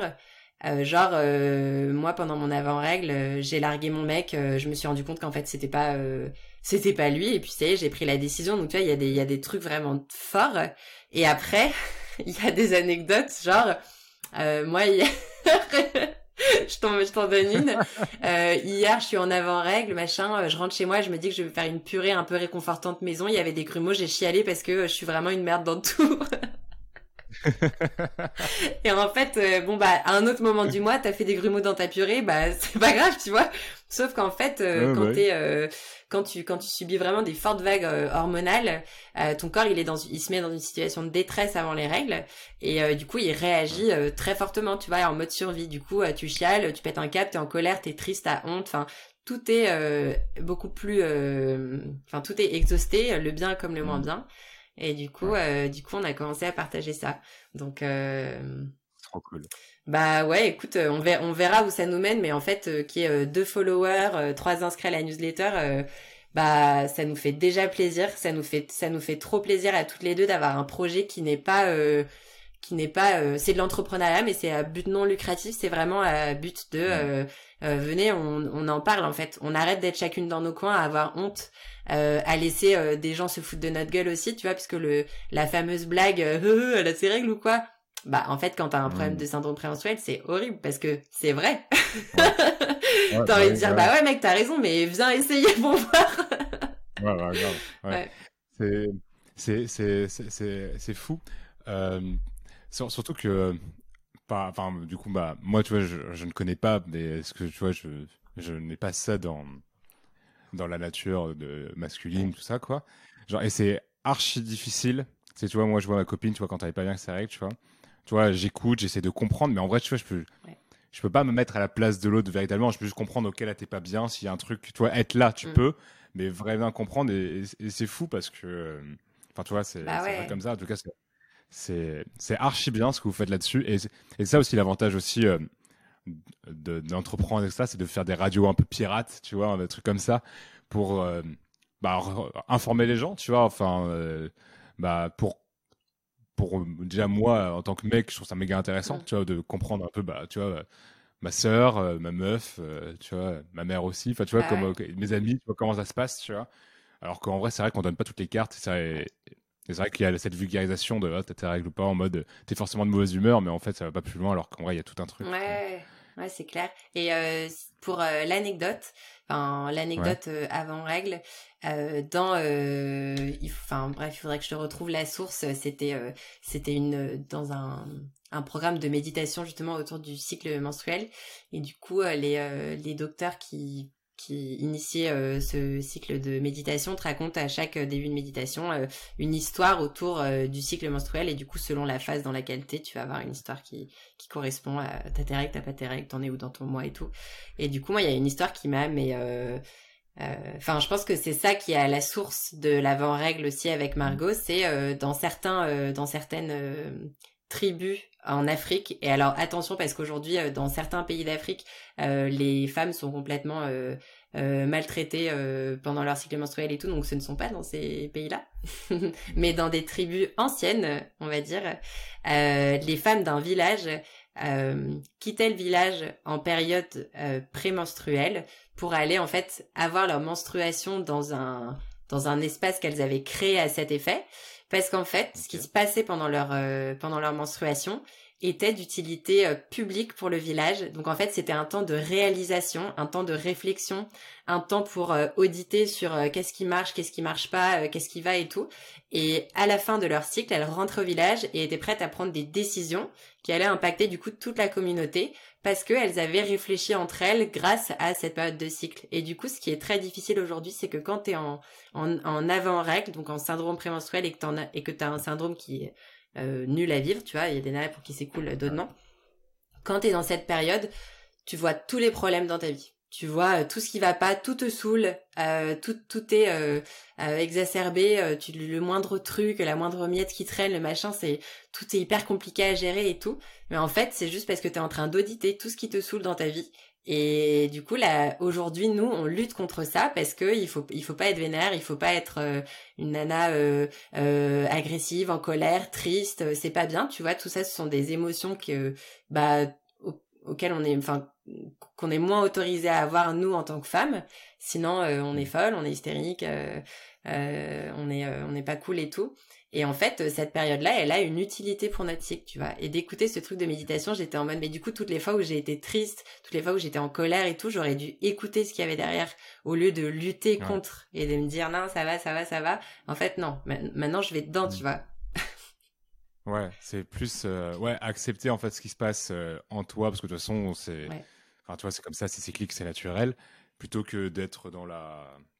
je sais pas le mot, mais plutôt que repousser l'émotion, quoi. Ouais, exactement. De, de, ouais, grave, de ne pas te l'autoriser, en fait.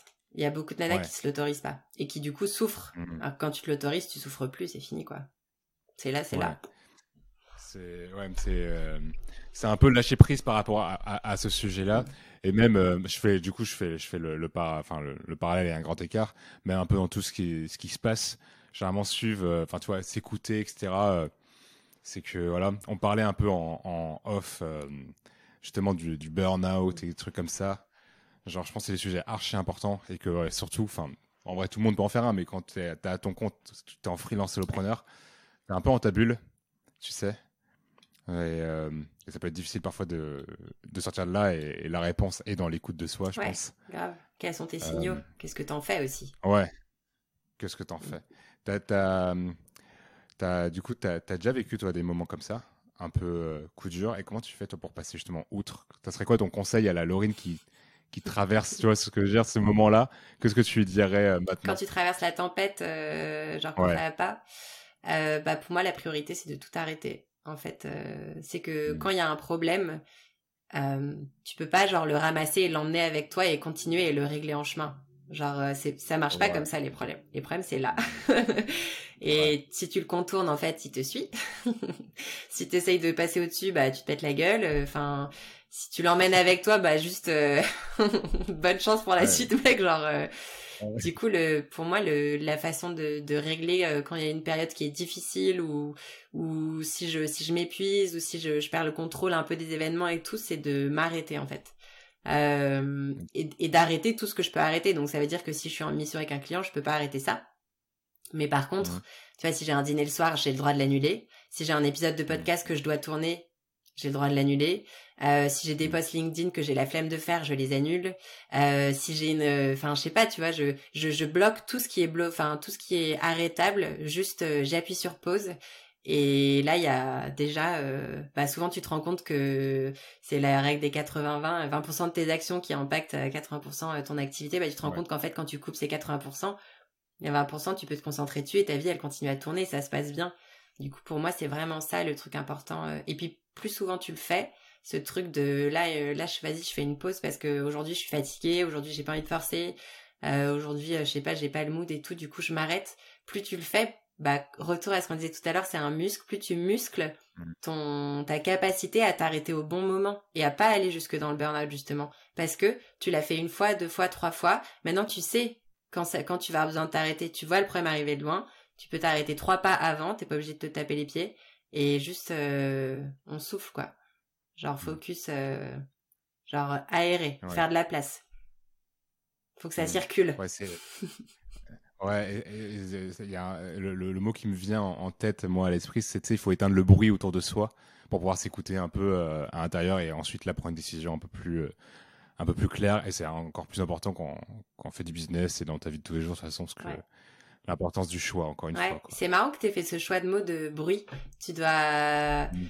Tu enfin je sais pas j'ai l'impression que c'est un c'est un choix de mot de quelqu'un de sensible. Enfin j'aurais utilisé le même parce que je suis grave sensible comme personne mmh. mais tu vois de cette notion de sensorialité parce que ce, le bruit moi aussi, c'est ce qui mm. me quand ça va pas, ce que j'entends, c'est euh, un bruit, c'est un essaim d'abeilles quoi, qui est au volume max, qui est à l'intérieur, je n'entends plus rien. Et quand ça va bien, c'est le bruit d'un nuage, genre. ouais, pareil. Genre, euh, ah ouais, ouais. Genre les, les, gosses dans les avions ou euh, les restos ou tout ça, tu vois ce que dire? Moi, ça me fait passer un mauvais moment, tu vois. Ouais, moi aussi. Moi aussi. Le gosse dans l'avion, tu peux rien faire, mais c'est vrai que d'être dans un endroit ultra brûlant, moi aussi, ça me ça me convient pas. Ça me saoule vite, en fait. Mmh. Mmh. Ah ouais. Mais euh, je te propose de passer euh, aux questions. Ça reste entre nous. On entame la deuxième partie du podcast. On a déjà fait une un peu pour rattraper et après on a divagué, ce qui est totalement normal. Euh, bah écoute, du coup on en a fait une sur les cinq. Bah écoute, il y en a d'autres. Je te donne-moi un, un, chiffre entre 1 et 4. La une. La une. Ah bah, qu'est-ce qui t'a mis en colère récemment? Hmm. Qu'est-ce qui m'a mis en colère? Ah, je sais. Quand tu m'as proposé le podcast, ça m'a fait chier. Hein. non, euh, ce qui m'a mis en colère récemment, euh, c'est euh, la répartition des tâches ménagères chez moi. Donc c'est une info hmm. ultra ultra euh, vie perso, mais enfin c'est pas tant la répartition des tâches ménagères, mais c'est le fait de devoir demander pour que les choses soient faites. Donc euh, mon copain il fait sa part du boulot et tout, c'est ok entre nous, mais parfois je dois quand même demander. Et en fait, moi j'aimerais bien atteindre le stade où l'égalité de nos rôles sur ce sujet est telle que c'est plus moi qui suis en charge de faire le planning clean, ménage, course et tout. Ah. et du coup, ça c'est un sujet qui me ça part en deux secondes. Ça me saoule en deux secondes. Ouais. Genre, j'y pense trois fois dans ma tête et après, je suis en mode, ça y est, je suis vénère. bon, je crois que c'est pareil chez beaucoup de gens. Hmm. Ah bah, surtout les tâches ménagères, c'est archi, euh, archi, euh, c'est pas, j'allais dire subtil, mais c'est pas le mot, c'est, c'est archi délicat parce que c'est ton intimité. Et en plus, toi, toi, t'habites à, bah, t'habites avec ton copain, donc, euh, Enfin, c'est votre intimité à deux, c'est archi. Euh, gérer. Ça me fait penser, moi, les moments où on était en coloc, où j'étais en coloc. Ouais, bah, c'est pareil en coloc. En vrai, quand t'habites en couple, ah t'es en coloc aussi. Hein. T'es en, en coloc, t'es en coloc. C'est une coloc, mais c'est une coloc déguisée parce que c'est pas le même mot. C'est ce que je veux dire Ouais, c'est vrai. Et je pense aussi que quand t'es en coloc, c'est facile de répartir le taf équitablement. Tu vois, tu prends le boulot, tu si t'es cinq colocs, tu le coupes en cinq. Alors que quand t'es en couple, mmh. il y a quand même ce truc. nous, on est, enfin, euh, mon copain, on est très euh, égaux, tu vois, dans notre euh, dans notre mode de fonctionnement, mais il y a quand même ce truc de, euh, il y a pas mal de mecs qui ont été éduqués sans débarrasser, sans faire la vaisselle, sans faire les courses ou des trucs comme ça. Plus que des nanas en tout cas, ça veut pas dire que tous les mecs sont comme ça, je le pense pas du tout, mais en tout cas plus que des nanas qui bah, qui ont été élevés en mode bah toi tu débarrasses, tu dois vite apprendre à faire des lessives, des trucs comme ça, c'est encore ultra présent aujourd'hui. Donc moi j'ai pas ça chez moi, mais c'est vrai que qu'il y a encore ce truc de quand t'es en coloc en coloc couple, la répartition elle est pas de 50-50. En tout cas, c'est très rare. Et ça peut aussi être 90-10 et c'est le mec qui fait tout, tu vois, ça existe aussi, mais c'est dur d'avoir de l'égalité dans un couple, plus que dans une amitié par exemple, ou dans une coloc. Ouais. Ah, parce que coloc, colocation, il y a le mot qui va avec, je trouve, c'est règles. C'est t'as des, règles. C'est facile les règles. Qui vont arriver. Alors que habiter à deux, en plus en couple, bah, vu que tu as beaucoup plus de sentiments, d'émotions et tout, bah, c'est un peu plus. Euh, faut que les deux soient OK en fait avec le fonctionnement. Quoi. Dans tous les cas, ce qui compte. Alors moi, je sais que euh, moi, j'aimais bien quand c'est moi mon coloc, j'aimais bien quand c'était moi qui faisais le ménage. Comme ça, tu vois, c'est, il y a un aspect méditatif aussi là-dedans, tu vois. Euh, tu sais, je fais mon ménage, comme le sport, c'est je fais mon sport, tac tac, tu vois. C'est archi important, je trouve. Oui, c'est vrai. Moi aussi, j'aime bien. Mais du coup, ce que tu as dit avant sur les règles, je l'applique aujourd'hui. Et du coup, en début de semaine, on est en mode, OK, voilà, il y a tout ça à faire. Tu prends quoi, toi? Moi, je prends quoi, moi? C'est quoi la deadline? Et puis, euh, et puis mmh. c'est bon. Mmh. Parce qu'en fait, euh, moi, je bosse à la maison, lui bosse, euh, enfin, il a des bureaux. Et du coup, c'est facile entre deux rendez-vous de passer un coup d'aspi, de d'étendre la lessive, de plier le linge et tout. Mmh. Et le truc, c'est que moi, en fait, ça croque mon temps libre juste parce que je suis sur place. je suis dans le lieu du ménage, donc j'ai vite fait d'aller faire d'aller faire des courses d'âge, des trucs et tout. Et je me suis rendu compte au bout d'un moment que non. ouais, parce que c'est des c'est pro perso quoi. Bah oui, ça, c'est pas censé se mélanger. Enfin, chacun fait comme il veut, mais je, comprends le problème en tout cas. Ok. Euh, je propose qu'on en tire une autre. Je t'en rajoute, rajouté deux autres pour euh, pour euh, pour pas pour justement te fausser compagnie, tu vois. du coup, on, on, est reparti sur sur sur cinq. On va pas toutes les faire, sinon ça serait beaucoup trop long, quoi.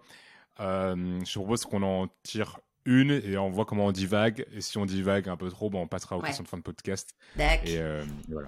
Bah, du coup, la 5. C'est stylé ces trucs de cartes. T'aimes bien Ouais, après, c'était dur les questions d'avant.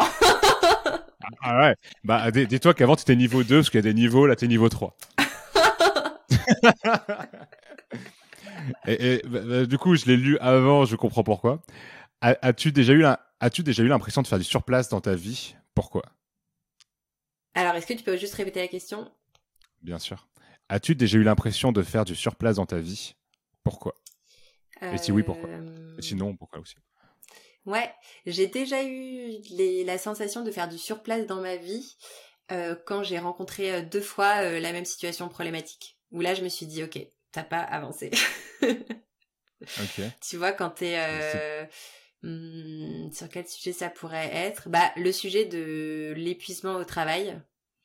Euh, dans mon premier euh, dans mon premier boulot euh, salarié donc c'était pas du tout ma première expérience professionnelle loin de là mais en tout cas la première fois où j'ai eu des responsabilités en tant que salarié je me suis je me suis épuisée assez rapidement. J'ai eu du mal à gérer ma charge de travail j'ai eu du mal à dire les choses oui non enfin à, à m'imposer à écouter mes besoins et tout tu vois j'ai eu un peu ce truc de super héros j'y vais à fond et tout et, euh, et du coup, je me suis fait coacher à ce moment-là. Donc, j'ai pas fait un burn-out, mais, mais tu vois, je suis, enfin, je me suis quand même vraiment fatiguée et j'ai pas priorisé, enfin, j'ai priorisé ma vie pro euh, beaucoup trop par rapport à ma vie perso à cette époque.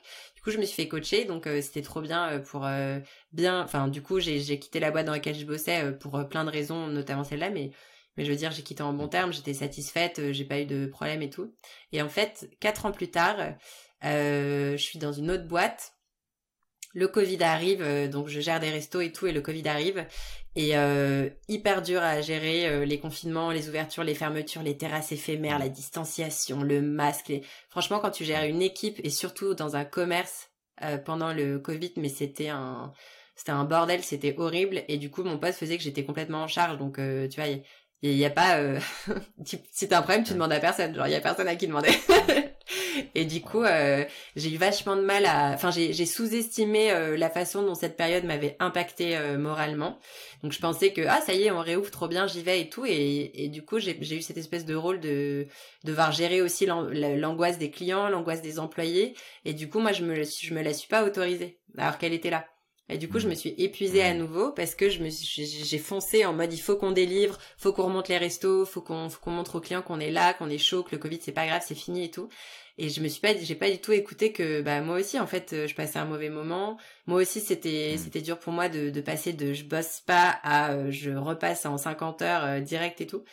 Et du coup c'était, je me suis à nouveau refatiguée et là je me suis dit ah mais je la connais cette sensation en fait. Je l'ai déjà croisée et, et je pensais avoir fait ce qu'il fallait pour ne plus jamais la croiser mais c'était pas assez. Du coup, à ce moment-là, je me suis dit, ouais, bah là, t'as pas assez avancé. Enfin, t'as pas avancé, quoi.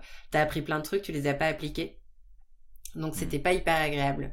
Et euh, à des niveaux différents, l'année dernière, j'ai rencontré un moment aussi où j'étais super fatiguée, euh, lié à nouveau à la charge de travail, mais c'était pas tant, enfin c'était lié à l'écoute de mes besoins, mais c'était aussi euh, lié à des sujets de santé.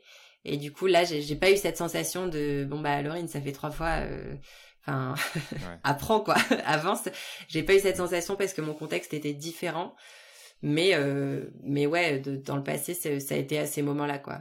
De, de me dire euh, qu'à quatre ans d'écart, je pouvais rencontrer exactement le même problème, les mêmes sensations, ça a impacté ma vie exactement de la même façon et je me suis dit bah c'est nul quoi. J'ai vraiment envie de, je suis ok pour avoir des problèmes, mais pas deux fois le même. Mmh, ouais. Tu vois. Est-ce que toi, du coup, le coaching, il est arrivé au second ou au premier Les deux. Dans, Moi, je me suis fait coacher euh, plusieurs fois et, et, à chaque fois que j'ai eu un problème euh, lié à l'épuisement, euh, enfin un problème d'épuisement lié à mon boulot, je me suis tout de suite, tout de suite fait coacher. Mmh. Et et en vrai, je conseille à tout le monde. Bah toi aussi, tu t'es fait coacher, mmh. c'est un truc. On a tous. Je suis encore dedans. Ouais, on a tous besoin. Bah c'est cool. Bah moi aussi, en fait, mmh. on continue même avec le mon dernier coach. on continue. Ouais. Ouais, ça crée vraiment une, une, une safe place, c'est un endroit où tu vois où tu t'auto-analyses, etc. Genre, euh, et, on a, et, on a, tous euh, besoin, en tout cas, je pense, de, de ce moment-là. Quoi. Pas grave. Euh, ok, c'est top. je te propose qu'on en fasse une autre d'introspection niveau 3 et ensuite j'ai après j'ai 3 j'ai 3 plus une question de fin de podcast. Ça roule. Ça te va niveau timing ou pas? Ouais, c'est cool. Ouais, trop bien. Euh, bah, je te laisse me faire un petit. Euh, un numéro? euh, Un numéro de 1 à 4. alors, j'ai dit quoi déjà? 1, 3, 5 Bah, 2. 2. Ah, bah parfait, parce que celle-là, en plus, on avait parlé un peu en off, et c'est parfait, parce que je voulais vraiment te la poser. En quoi es-tu différente aujourd'hui de la Laurine d'il y a un an? Ah ouais, c'est vrai que du coup, on a, on a parlé exactement de ça tout à l'heure. Ouais, bah oui, c'est pour ça. Ouais. Euh, j'adore cette question aussi. Bah du coup, la, la Laurine d'aujourd'hui, elle est différente en plein de choses. Euh, déjà, je suis beaucoup plus en paix euh, avec ce que je veux, avec ce que je veux mhm. en général, dans la vie, dans mon boulot. je suis mhm. beaucoup plus en paix avec mes besoins. Donc, je mhm. pense que l'année dernière, j'arrivais à les, enfin, je les connaissais, mais j'étais pas forcément en paix avec. Euh, donc euh, j'arrivais à y répondre, mais c'était, euh, j'étais pas, j'étais pas 100% sereine. Et aujourd'hui, bah complètement. je suis aussi en, je suis en paix vraiment avec le fait de, de, de faire les choses comme je l'entends en fait. Et j'ai plus peur que ce soit pas la bonne façon. Alors que l'année dernière, bah, je me disais, ouais, moi, je fonctionne un peu différemment. Enfin, sur sur des trucs à la con. Hein, je suis pas, je suis pas pas différente foncièrement d'autres gens, mais tu vois, quand tu parles avec des potes ou t'as des gens avec qui t'as des, t'as des, t'as beaucoup de choses en commun et tu te rends compte qu'en fait, toi, tu fais pas pareil, euh, c'est dur de, de pas te sentir, euh, de pas douter, euh, de pas dire, c'est peut-être moi qui me trompe. Et en fait, maintenant, j'ai juste compris qu'il y avait plein de chemins différents, quoi. Il y a plein de moyens de transport, il y a plein de, il y a plein de chemins, genre, juste moi, c'est comme ça, donc, donc aujourd'hui, je suis en paix et ça, c'est vraiment chouette et une, euh, une super grande, enfin grosse avancée, c'est euh, bah, c'est surtout sur euh, tous les sujets de, de syndrome prémenstruel et de d'endométriose où l'année mmh. dernière vraiment j'étais en mauvais état, j'étais en mauvaise santé physique alors que je suis quelqu'un qui est en bonne santé physique, enfin enfin je suis en forme tu vois. Et et l'année dernière mais ça a été une année bah, traumatisante physiquement et euh, depuis novembre, j'en sors. Euh, je, j'en sors et en fait, euh, ma décision avait été de d'arrêter les conseils de médecins traditionnels, d'arrêter les, des médicaments et de faire que de la médecine douce et, et d'apprendre par le yoga, la méditation, des huiles essentielles, d'apprendre à, à connaître mon fonctionnement et, et de et en fait, tu sais, une fois que tu le connais, tu sais exactement ce dont tu as besoin. Tu sais euh, si un jour tu vas, tu, tu vas être impacté négativement. Euh, je sais pas, genre euh, l'endométriose, il y a, y a, un grand lien avec la nutrition. Et du coup, maintenant, j'arrive à savoir euh, qu'est-ce qui est ok, qu'est-ce qui est pas ok. Et si je mange un truc qui est pas ok, je sais comment je vais être impacté. Mais je veux dire, j'ai, je reprends le contrôle sur mon corps. Et l'année dernière, je l'avais pas du tout. Donc en fait, cette sensation, elle est elle est empowering quoi. C'est vraiment euh, genre ouais en fait euh, ça y est je, je ne fais plus je ne fais plus qu'un. Tête et corps alors qu'avant j'étais une tête sur un corps un peu cassé en deux. Et c'est plus le cas aujourd'hui. Donc euh, ça c'est chouette. Mais ça, fait tellement écho parce que moi, je j'ai toujours dit que euh, tu sais, l'être humain était comme un, jouet et il fallait connaître les commandes. Et pour ça, du coup, tu as, la tête, comprendre je pense ce qui se passe, mais tu as aussi tout le reste. D'ailleurs, bah, tu dois connaître cette expression qu'on dit, tu sais, l'estomac, c'est un peu le second cerveau. Tu sais, donc si ça va bah, pas. ouais. Et il y a même, euh, pour aller euh, plus loin euh, là-dedans, une autre mmh. citation, enfin bon du coup c'est en anglais mais elle est facile, c'est Stay in your head, you're dead. En gros si tu te concentres mmh. sur tes pensées, tes réflexions, enfin toute, la, toute ta partie intellectuelle, you're dead, parce qu'en fait, t'écoutes pas tes sensations. Le cerveau, il n'y a pas de sensations dans le cerveau. On n'a pas de sensations physiques de notre mmh. cerveau, tu vois. Et c'est la seule chose avec laquelle on n'a pas de sensations physiques. Alors que tout le reste du corps, sensoriellement, il t'envoie des messages. T'as mal au dos, t'es tendu, t'as mal fait un truc, t'es fatigué, euh, t'as le ventre gonflé, t'as mangé un truc qui te convenait pas, enfin ça, te fatigue à nouveau. Enfin, tu vois rien que ça. Est-ce que est-ce que quand tu fais du sport tu récupères bien Enfin, comment ça se mmh. traduit euh, Quelle est ton énergie après? Et en fait, euh, je me rends compte que je pense que c'est euh, dans, dans dans notre culture aussi bah, occidentale où on est on est carrément dans nos têtes et alors qu'en fait si tu descends à un niveau en dessous et que t'es dans tes sensations, bah là tu sais vraiment genre ok Qu'est-ce qui, quel est le message que là je reçois euh, Est-ce que ce truc me fait plaisir Est-ce que ça me fait pas plaisir euh? Et là, tu peux commencer à vivre un truc un peu plus, euh, un peu plus cool, quoi. Non, oui, clairement. Je, non, je suis tout à fait, tout à fait aligné. C'est pour ça, faites des tableaux comme je fais à 22 h tous les soirs. c'est énorme. Est-ce que, est-ce que, enfin, quand tu fais ton tableau à 22 h hmm? peu importe ce que tu es en train de faire, tu sors ton tableau, c'est maintenant. Oui. Genre, t'es au cinéma, il est 22h, c'est maintenant. je, suis au cinéma 22h. La dernière fois, j'étais à un concert, 22h, ça sonnait, j'ai fait hop, hop, hop. Sinon, euh, c'est mort, ouais, quoi. Stylé. Mais, euh, mais ouais, en plus, ça va vite. C'est un truc que j'ai fait sur Airtable. Et en fait, Airtable, ils, euh, ils ont, l'application qu'ils ont est grave responsive. Donc, en fait, ça se fait très vite. Mais, mais non, mais c'est archi cool. mais écoute, Laurie, je te propose de passer aux, questions de fin de podcast.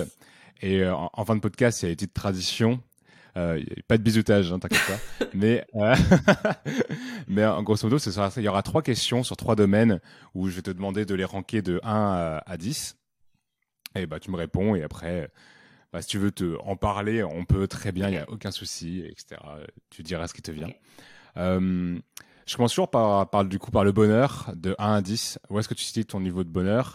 Euh, Sachant que tu n'as pas le droit de me dire 7 parce qu'au premier podcast, on m'a dit 7 et un 6 et un 8, ça n'a rien à voir. Hein? Un 6 et un 8, euh, dans le niveau de bonheur, ça n'a rien à voir. Ok. Bah oui, oui, bah oui, c'est des gradés. Ah, oui. Euh, bah non, mais moi je suis à 10 hein, là. Ah, trop bien. Je suis trop contente. Enfin, je, suis, je me sens. je sais pas, je passe un super début d'année. ah, trop bien. Et, ok. Niveau, niveau santé, tu te tirais où? Mmh, Je pense que je suis à 8 quand j'aurais été à, à 2 il y a 6 mois. Ouais. Ok, ok, belle, belle avance, trop bien. et maintenant la dernière. D'un point de vue finance, tu te sens comment? Je, je me sens... C'est une bonne question parce que si je regarde mon compte en banque, bah je me sentirais à 10. Enfin, je me sentirais euh, contente. Mais mmh. euh, il y a quand même un truc que j'ai pas encore réussi à faire pour me sentir 100% en sécurité financière. Et du coup, je pense que je suis plutôt, je suis plutôt à 8. Donc c'est-à-dire que je suis contente, euh, mon chiffre d'affaires euh, évolue, a évolué, enfin n'a cessé d'évoluer euh, depuis que j'ai, depuis que je me suis lancée, mais je n'ai, je n'arrive pas encore à projeter. Donc j'ai du mal à, je, enfin je suis, je suis pas encore capable de projeter mon activité dans deux mois, trois mois, six mois et tout. Du coup c'est encore un peu une source de, ah, qu'est-ce que je vais avoir des sous cet été En fait, enfin non c'est même pas est-ce que je vais avoir des sous, mais c'est plutôt combien je vais avoir et du coup, mmh. j'ai envie vraiment de passer dans la maîtrise de ça euh, et du coup dans, dans, dans, la proactivité, tu vois, pour euh, pour euh, créer euh, créer du chiffre d'affaires. Et aussi, j'ai j'ai vraiment envie de. Aujourd'hui, je fonctionne pas avec genre je j'ai j'ai pas de filet de sécurité. Enfin, j'ai un filet de sécurité parce que j'ai investi Mmh. dans un appartement il y a plusieurs années, donc euh, je j'ai j'ai cet investissement qui est qui est là. Mais euh, j'ai- j'aimerais bien avoir euh, trois mois de cash ou euh, cinq mois de cash sur un compte de côté et j'ai pas encore réussi à me recréer ce capital, enfin ce, ce matelas de sécu depuis que je suis indépendante. Donc c'est normal que ça prenne du temps, mais mais je serai à 10 quand j'aurai ça. Ouais. Ok. Euh, quand tu parles de, de cash mensuel, pour un mois dans, pour une Lorine, c'est combien? Euh, alors un mois pour une Lorine euh, avant c'était pas grand chose mais en fait maintenant je je dépense beaucoup plus enfin j'ai un style de vie qui est beaucoup plus coûteux aussi. Et surtout là où j'habite à Dublin la vie est euh, 25% plus chère qu'à Paris. Loyer Mm. bouffe resto euh, taxi et tout. Donc euh, aujourd'hui pour être bien à Dublin il me faudrait euh, 3500 euros net. Donc euh, pour être euh, cool sans compter par contre je peux descendre à 2005 net euh, pour euh, vraiment le le minimum. Genre euh, j'ai mes courses, Ouais. j'ai mon yoga, j'ai ma peinture, euh, j'ai mon loyer dedans et tout. Euh, donc tu vois, c'est quand même assez. euh, Enfin, je trouve que c'est beaucoup d'argent et euh, et, euh, et c'est pour ça aussi que je pense que je resterai pas à Dublin euh, toute ma vie parce que je suis pas le rapport qualité prix, qualité et prix de la vie ici Mhm. est pas aussi bon euh, que dans d'autres pays. Donc euh, donc euh, donc je trouve que je travaille beaucoup pour dépenser beaucoup alors qu'en fait je pourrais dépenser deux fois moins ailleurs. Et j'ai et j'ai envie Ouais. d'avoir ce truc de ce sentiment de pour moi c'est important d'avoir le sentiment de richesse. Ça veut pas dire que j'ai besoin d'être riche, mais j'ai envie que mon travail me donne ce sentiment de liberté financière. Et aujourd'hui, je me sens encore un peu euh, pff, c'est c'est fatigant quoi. Restreint. Ouais, Mm. ouais voilà.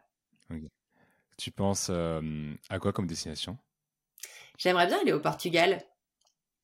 Ok. Mais je parle pas portugais. Bon, c'est pas très grave. Je parle espagnol. je pense que je pourrais l'apprendre. Tu peux apprendre. hein. Ouais. Bah oui. J'aimerais bien aller au soleil la prochaine fois. Ok. C'est dans combien de temps ça? T'as déjà projeté? Non, euh, pas du tout. Euh, un an, euh, une nouvelle année à Dublin, c'est sûr que j'en ai envie. Et selon selon tout ce qu'on arrive à faire ici en Irlande avec mon copain cette année, je pense qu'on verra à la fin de l'année. Parce que c'est vraiment un chouette pays et j'ai envie qu'on prenne plus de temps pour aller pour aller bien tout visiter. Et euh, une fois qu'on aura fait ça, euh, bah ouais, on passera à un autre pays, je pense. Ok. Trop cool. Ouais. Bah du coup, il me reste une seule question et pour finaliser le podcast, c'est euh, si tu remontais 5 ans en arrière euh, et que tu pouvais te dire une seule phrase à toi-même, tu te dirais quoi? Alors attends, cinq ans en arrière, j'étais où? Ah oui, ok, j'étais là. Bah, je me dirais de pas avoir peur. Je pense que il y a cinq ans, euh, je pense qu'il y a cinq ans, j'avais plus de peur. euh, Enfin, aujourd'hui, j'ai des peurs, mais elles sont fondées parce que j'ai fait plus de Mhm. choses. Je mets beaucoup plus les mains dans le cambouis aujourd'hui avec mon activité. Enfin, je prends beaucoup plus de risques et tout, donc mes peurs sont très euh, faciles à identifier, à lire euh, et logiques. Genre, t'as un nouveau client, bah, t'as peur euh, de te foirer. T'entames un nouveau mois, t'as peur de pas faire de chiffre. Enfin, tu vois, c'est des peurs comme ça. Mais je pense qu'il y a cinq ans, euh, j'avais aucun enjeu dans ma vie et j'avais déjà peur. Et du coup, je pense que j'ai loupé quelques trucs. Et du coup, euh, je Mhm. me dirais ça. Ok. Genre, euh, pète Trop un cool. coup, Laurine, quoi. Ça va aller, avance quoi. ouais. Mais, et, et comme on dit, la peur est toujours de mauvais conseils. Donc, euh, pas moi avoir peur. Bah, en tout cas, Laurine, euh, merci beaucoup d'être passée dans le podcast. Euh, où est-ce que tu veux qu'on puisse te retrouver? Quel lien tu veux que je te mette euh, en, en description? Euh, ce que tu veux, LinkedIn, j'ai un site aussi. Il y a Passe-moi le Ouais. sel. Tu choisis, euh, tu choisis. Je suis euh, Bon, on mettra tout ça. dispo partout. je bouge pas. Bah, on, mettra ça. Allez, allez, allez suivre Laurine euh, sur- LinkedIn et écouter son super podcast. Et euh, moi, je vous dis à bientôt pour un prochain épisode de podcast. Merci. Allez, ciao. Ciao.